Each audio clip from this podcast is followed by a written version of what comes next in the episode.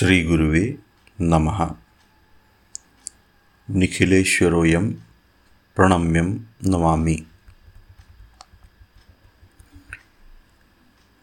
आदो वदानं परमं सदेहं प्राणप्रमेयं परसम्प्रभूतं पुरुषोत्तमां पूर्णमदैवरूपं निखिलेश्वरोऽयं प्रणम्यं नमामि अहिर्गोतरूपं सिद्धाश्रमोऽयं पूर्णस्वरूपं चैतन्यरूपं दीर्घोवतां पूर्णमदैव नित्यं निखिलेश्वरोऽयं प्रणम्यं नमामि।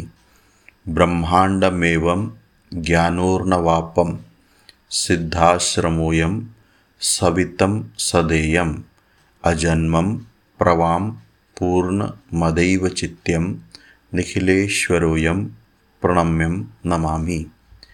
गुरुर्वै त्वमेवं प्राणत्वमेवम् आत्मत्वमेवं श्रेष्ठत्वमेवम् आविर्भ्यपूर्णमदैव रूपं निखिलेश्वरोऽयं प्रणम्यं नमामि। प्रणम्यं प्रणम्यं प्रणम्यं परेषां प्रणम्यं प्रणम्यं प्रणम्यं विवेशां प्रणम्यं प्रणम्यं प्रणम्यं सुरेशां निखिलेश्वरोऽयं प्रणम्यं नमामि।